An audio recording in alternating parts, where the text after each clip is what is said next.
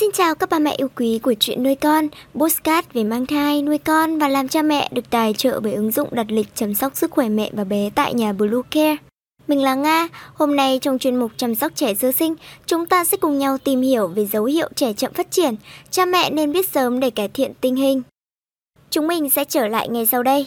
Các mẹ hãy tải ngay app Blue Care để đặt lịch tắm bé, điều dưỡng vú em, chăm sóc trẻ sơ sinh, xét nghiệm và điều trị vàng da cho bé tại nhà, nhắc và đặt lịch tiêm chủng.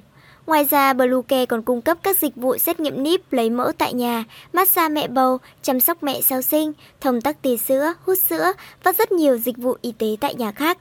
Truy cập website bluecare chấm vn hoặc hotline hai mươi bốn trên bảy không chín tám năm bảy sáu tám một tám một để được tư vấn cụ thể các mẹ nhé. Các mẹ thân mến, bố mẹ hẳn sẽ rất lo lắng nếu như con mình chậm lớn hơn trẻ khác.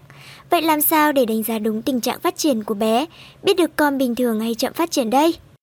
Thông thường với nhiều bậc bố mẹ, nhìn thấy con trẻ chậm phát triển là khi con không được bụ bẫm hay da có thịt như những đứa trẻ cùng trang lứa. Thực sự thì việc trẻ chậm phát triển có nhiều dấu hiệu khác nhau, chứ không chỉ ở việc cân nặng. Khi bố mẹ biết được cách đánh giá tình trạng phát triển của bé, bố mẹ sẽ biết con có khỏe mạnh và sẽ có kế hoạch chăm sóc con phù hợp hơn. Đầu tiên, ba mẹ cùng tìm hiểu về tình trạng phát triển của bé trong những năm đầu đời. Khi xem xét đánh giá tình trạng phát triển của bé, thì bố mẹ có thể xem xét một số khía cạnh cụ thể như chiều cao.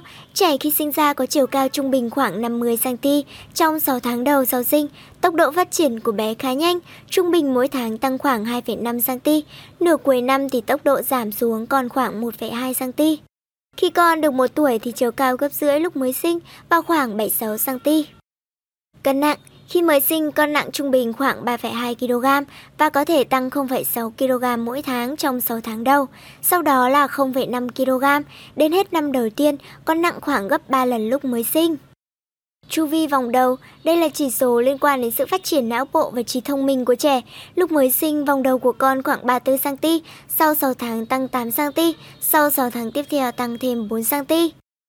Thóp của trẻ, thóp trước của trẻ sơ sinh có kích thước khoảng hai phẩy năm nhân hai phẩy năm xăng-ti-mét và có thể đóng sau khoảng hai đến bốn tháng tuổi.